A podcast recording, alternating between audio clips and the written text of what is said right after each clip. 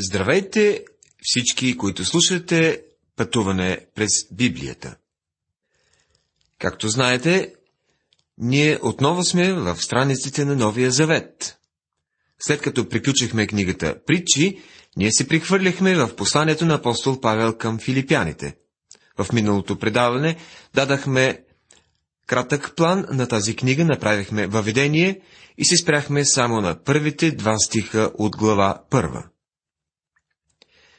Вие може да получите получение за спасителна вяра и свят живот от тези текстове. Продължаваме нататък от глава първа.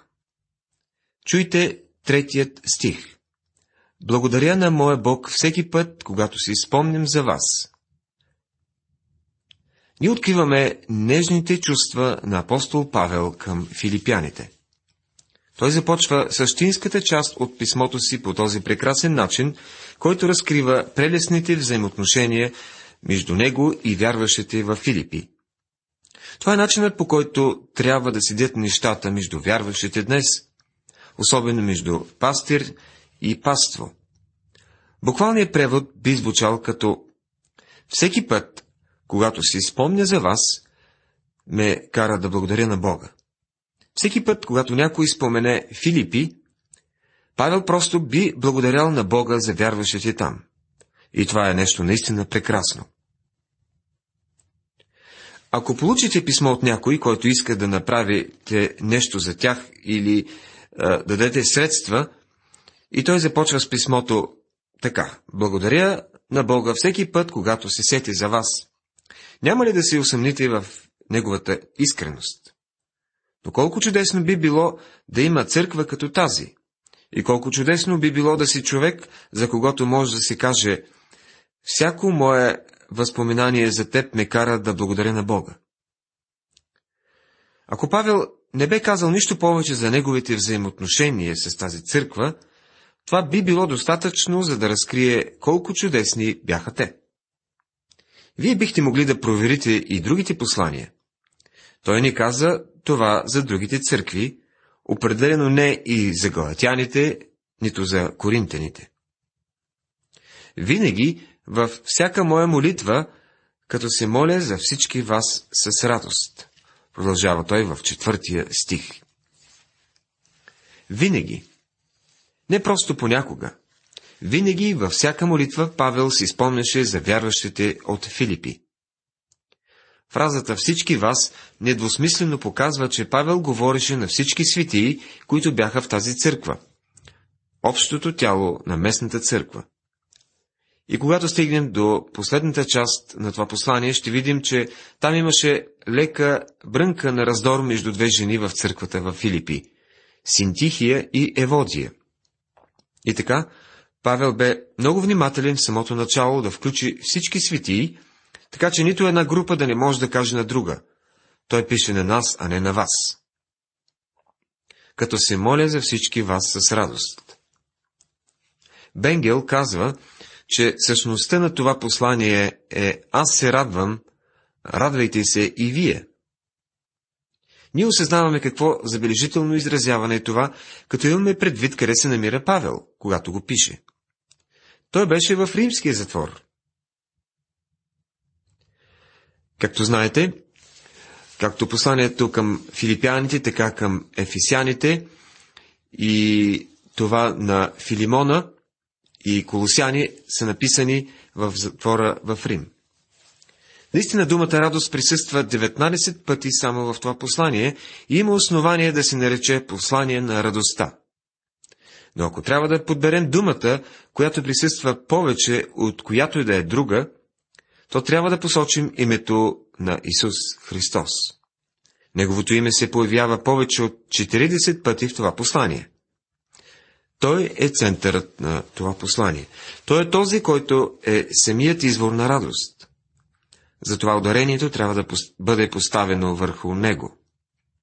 Както ще видим, философията на християнски живот е едно общо с него. Моделът на християнски живот е едно заедно с него. Цената на християнския живот е свързана с него и силата е свързана с него. Всъщност, личната връзка с Христос е това, което носи радост в живота на един вярващ. Ние се опитваме да изработим радост в църквата с странични средства. Ние имаме програма и казваме на хората. Елате и ще ви хареса. Правим тържество, банкет, хората се радват и казваме, че имаме радост. Всъщност, радостта не зависи от външни обстоятелства. Истинската радост зависи от вътрешното състояние на отделния човек. Зависи от правилната нагласа спрямо живота. Ако вие се оплаквате и хленчите за своя късмет в живота, със сигурност няма да преживеете радост. Може да имате възможност да отидете на някой църковен банкет или тържество, да се забавлявате, но това няма да бъде радост. Когато аз и ти стигнем до мястото, където се намира центъра на Божията воля и знаем Неговата воля, независимо от нашите обстоятелства, тогава ще има радост в живота ни. Павел каза, винаги във всяка моя молитва, като се моля за всички вас с радост. Времето на молитва не бе изпитание за Павел. Той не каза, ох, пак трябва да мина през изпитанието да се моля за тези хора. Не. Той каза, както съм тук в затвора, приятно ми е да се моля за вас, филипяни.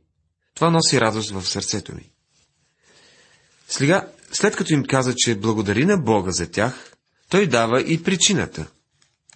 В стих 5 се казва, за вашето участие в делото на благовестието от първия ден дори до сега. Стигнахме до една много важна дума в това послание. Не бихме искали да подминем тази дума дружба. Тази дума е използвана често в църквата и извън църквата. Съжаление, повечето хора не знаят какво означава тази дума и затова не я използват по правилен начин. Един пастир бил поканен на официален обяд на едно, търж... на едно дружество, на което трябвало да говори.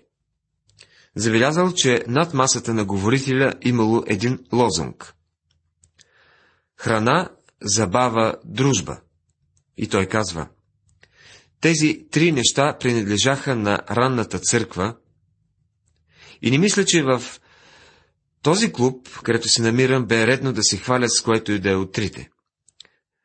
За храна имаше бълсам, бълсамирано пиле с грах, твърд като съчми. За забава имаха мазолисти шеги. Дружбата им се състоеше от това да потупаш някого по гърба и да кажеш «Здрасти! Как е работата?» Това не е дружба в библейски смисъл на, дума, на думата.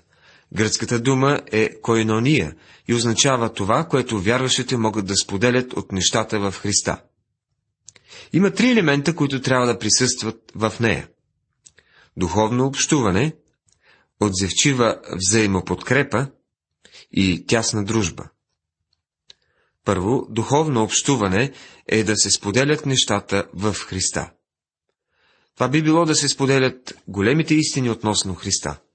Второ, отзивчива взаимоподкрепа означава да се работи заедно за Христа. Затова, когато Павел говори за дружба, той можеше да има предвид четене на Библията или изучаване на Библията от всички заедно, или молитва и също Господня трапеза, събиране и много други неща. Павел нарече всички тези неща дружба, койнония. Резултатът бе наистина тясна дружба. Това ни прави партньори с и в Христос. Апостол Павел писа, че тази църква имаше дружба с него. Той им бе разказал за Евангелието. Те бяха споделили с Павел за всичко това и те се отзоваха и го подкрепяваха. Те му бяха изпратили подарък и бяха послужили за физическите му нужди и това се повтаряше отново и отново. Тогава, когато бяха заедно, те имаха тясна дружба. От първия ден дори до сега. Павел се бе радвал на прекрасна дружба с тях от първия ден, денят в който срещна Лидия и нейната група да се молят край реката. Като съм уверен именно в това, че който е почнал доброто дело във вас, ще го усъвършенства до деня на Исуса Христа. Филипяни, 1 глава, 6 стих. Това е забележителен стих и се надявам, че вие няма да имате нищо против да поговорим за него. Оня, който е почнал, ще го усъвършенства. Думата усъвършенства означава да доведеш нещата до край. Той ще доведе до край това, което е започнал. До деня на Исуса Христа.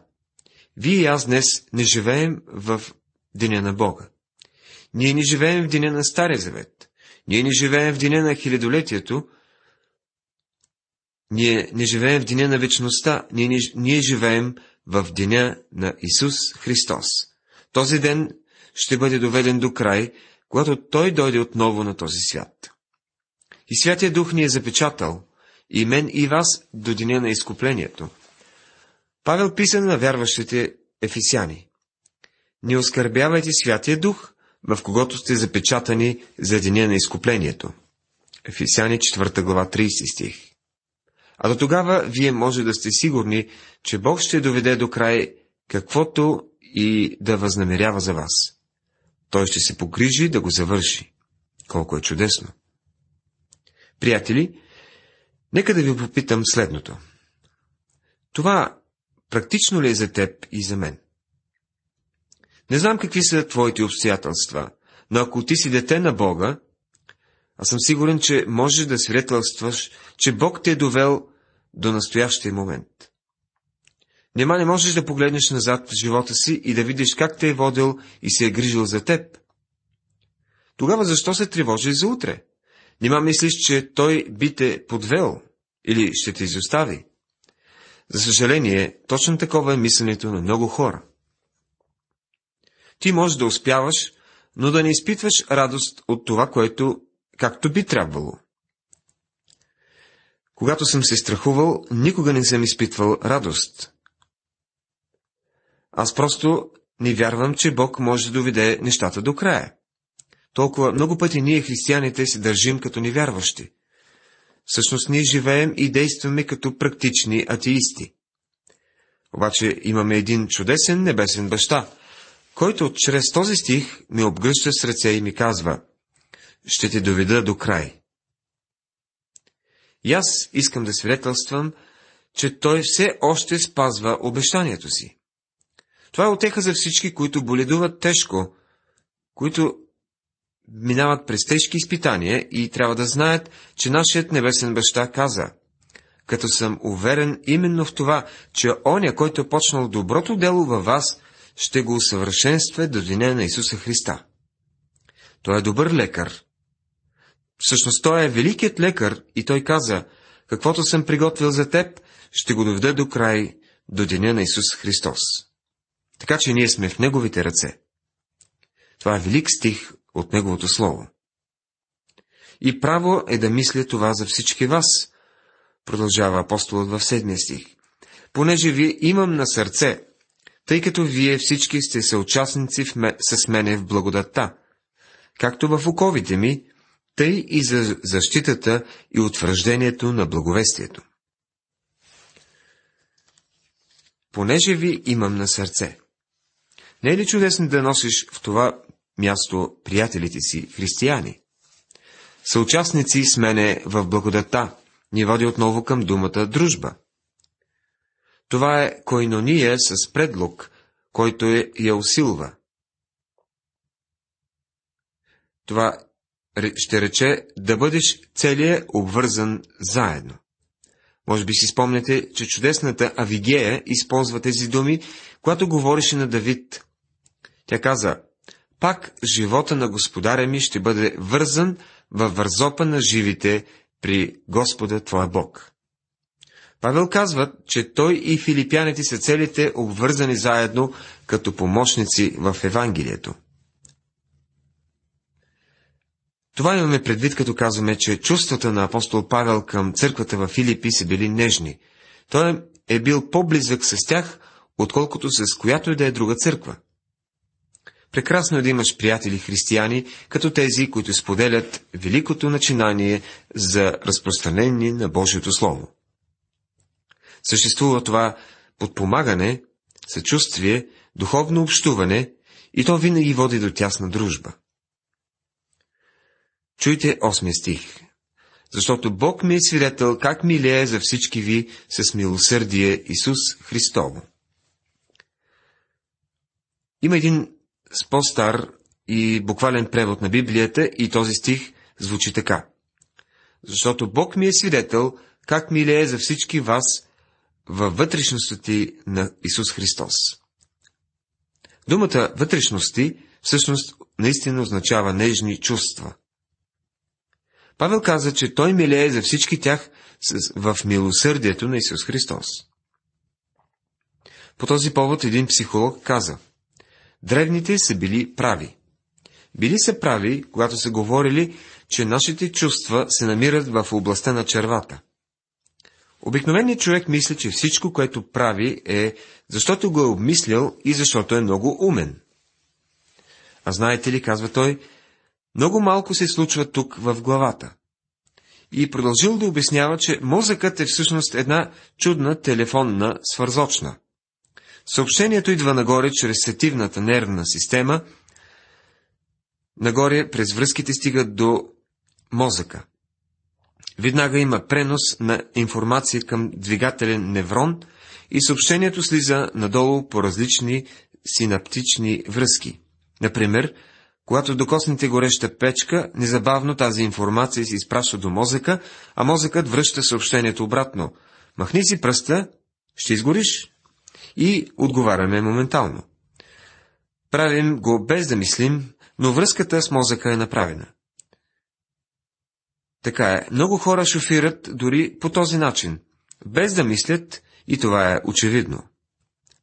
И този психолог попитал, как се почувствахте, когато видяхте съпругата си за пръв път? Кога се случи това? В мозъка ли беше? Напротив, психологът посочил коремчето на човека и казал, ето там живеете и се движите, и там е съществото ви. Та апостол Павел изразява своите нежни чувства, като казва «милее за всички ви» или със своите вътрешности. Това не е защото те са му дали нещо. Неговата реакция не е мисловна, а емоционална. Това е едно особено и чудесно изразяване. И за това се моля, защото любовта ви да бъде все повече и повече изобилно просветена и всячески проницателна. Послание към филипяните, глава 1, стих 9. Има толкова много и глупови мисли за тази дума, наречена любов. Някои реагират отрицателно на полученията срещу проповедници, които разпространяват пъклени ереси. Те казват, много сте сурови. Нима Исус не казва в Неговото Слово, че трябва да обичаме враговете си и да правим добро на тези, които ни мразят. Така е. Той каза това, но трябва да обърнем внимание на кого го казва. Господ Исус Христос имаше да каже някои много сурови неща по адрес на религиозните водачи по това време. Той каза, вие сте от баща дяволът и желаете да вършите похотите на баща си. Евангелие от Йоанна, 8 глава, 44 стих. Също каза, змии, розби ехиднени, как ще избегнете от осъждението на пъкъла? Матея 23 глава 33 стих. Той назова дявола за техен баща и змията за тяхна майка. Едва ли някой може да бъде по-краен от това изказване. Апостол Павел се моли любовта да бъде все повече и повече изобилно просветена и всячески проницателна. Ние трябва да обичаме всички вярващи в Христа. И някои от тези вярващи са малко трудни за обичане. Дори от нашите приятели някои от тях са трудни за обичане. Ние трябва да обичаме именно трудните, но да ги обичаме с познание и с една проницателност. Това не означава да позволяваме любовта ни да се разлива, където и попадне. Тя трябва да призобилва с проницателност. Доктор МакГи разказва за своя отрицателен опит. Цитирам, една неделна сутрин един от работниците дойде при мен и ми каза, Има един човек тук, който е дошъл и иска да говори с вас относно спасението си. Почувствах се поласкан. Човекът искаше да говори с мен. Не просто с когото и да е. Аз започнах да обяснявам плана за спасение. Никога не бях виждал такъв човек, който да е толкова заинтересован. Той вземаше Библията и четеше стиховете, които му посочвах. Той схващаше много бързо. Накрая го попитах, иска ли да приеме Христос. Той каза да, и ние се молихме заедно. Когато станахме, аз направих грешката да го попитам как я кара. И той ми каза, Неудобно ми е да ви казвам това, но куфарът ми е в еди кой си хотел и не мога да си го прибера, защото дължа 7 долара. Е, какво можех да направя? Та аз току-що бях довел този човек при Господа, или поне така си мислих. Бях проповедник и трябваше да обичам своя брат. Дадах му 7 долара и се почувствах много добре. Казах на жена ми за този случай и се почувствах така щедър. Около 6 седмици по-късно преглеждах вестника и там се намираше снимката на този хубавец. Помислих си, как е възможно да е попаднал във вестника? И прочетох, че бил арестуван. Той е прикарал последните 6 месеца, като преживявал на гърба на пастори и неговият коментар бил, че те са най-големите балъци на света. И аз бях един от тях. Обадих се на доктор Шулер, който все още бе в методистската църква в града и го попитах, този човек идвал ли е при теб? Той каза, да. Ти даде ли му пари? Той каза, не. Той това искаше, но аз съм пастир от дълго време. Когато и ти постоиш тук достатъчно дълго, ще откриеш, че някои просто не могат да бъдат обичани. Край на цитата. Така е, ние се съгласяваме с това. Павел казва, че нашата любов трябва да изобилства още и още, но нека я изобилства с вярна преценка. Нека изобилства с умението да разпознава. Всъщност този стих спасява християните от това да бъдат наивни и ликоверни. Любовта на християните трябва да изобилства в познание и проницателност. Уважаеми приятели, в нашето изучаване разгледахме 7 стиха от глава 1 на посланието към филипяните. В следващото предаване ще продължим темата за нежните чувства на апостола към филипяните. Бог да ви благослови!